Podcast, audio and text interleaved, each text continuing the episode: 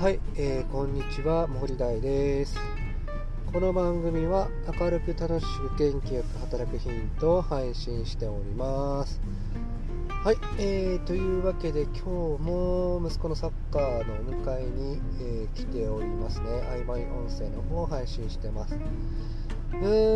最近私は札幌に出張したりですね、セミナーを受講したりと、息子くんのサッカーのお迎えも相まってものすごく体調を崩してましたね。もうずっともう5日間ぐらいかな、なんか調子が悪くて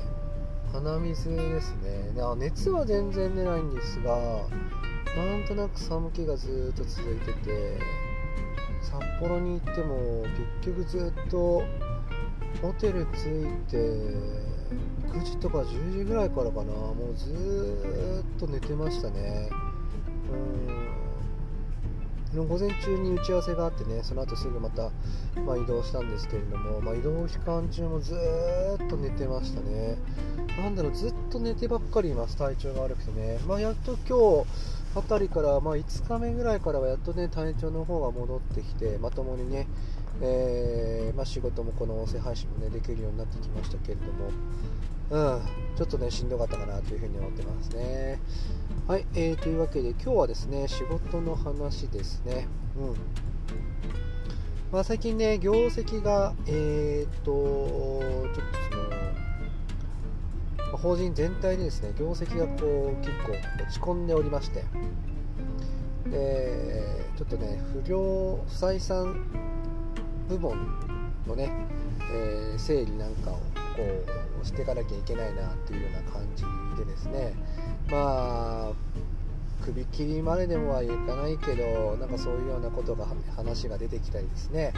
金目のものを売り払うとかっていうようなことを経営陣とか、上の人たちは言っていってですね、会計報告書自体はですね、一見見立て直ったかのように見せかけることができるわけです。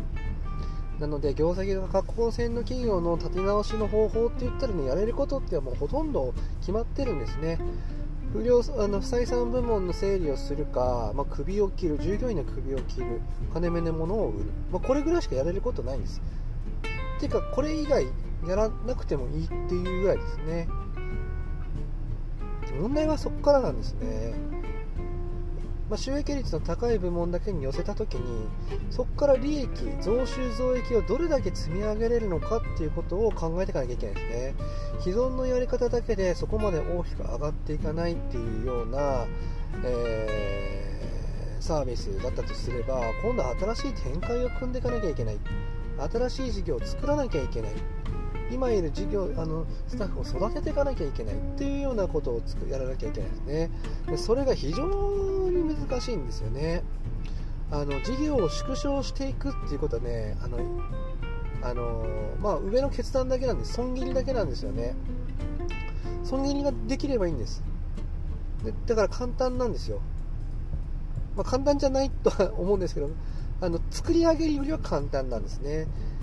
なんですけど、やっぱここから作り上げる、増収増益させていくんだっていうのはね、相当実力がないとできないことだなというふうに思ってますので、やっぱり今ね、やっていってるこの下降線に行ってる一途をたどっている法人の、事業を畳んでいくフェーズっていうのは、意外とここは大丈夫、ここはやれると。問題はここからここを畳んでいきながらの、どこで増収増益をっていう風にやっぱりね、考えていける人っていうことがとても重要な人材になってくるし、そういう人材が誰なのかっていうようなこともね、考えていかなきゃいけないのかなというふうに思います。皆さんのね、企業とかお勤めの会社でもあると思います。業績が悪くなって不良債権の部分をですね、全然数字がついてこない部門を、閉じていくっていうことがあると思います。問題は閉じていった後です。閉じていった後にどうやって増収増益をさせていくのかということで、みんな頭を悩ませると思いますので、皆さんそういうフェーズに来た時には、もしね、畳んでいくっていうフェーズになってきてたら、いつかはここからまた大変なことが起きてくるというような、ね、ことはね、どっかで、しっかりと心構えを持っていかれた方がいいんじゃないのかなというふうに思っております。はい、というわけで業績が下降線の企業を立て直すのは、まあ畳んでいくから立て直すっていうところはね結構大変だよというような、ね、話をさせていただきました。はい、私の作っているブログやこの音声配信、公式 X では明るく楽しく元気よく働くヒントを配信しておりますので、よろしければそちらも参考にしてみてください。それではまたお耳にかかりましょう。またね。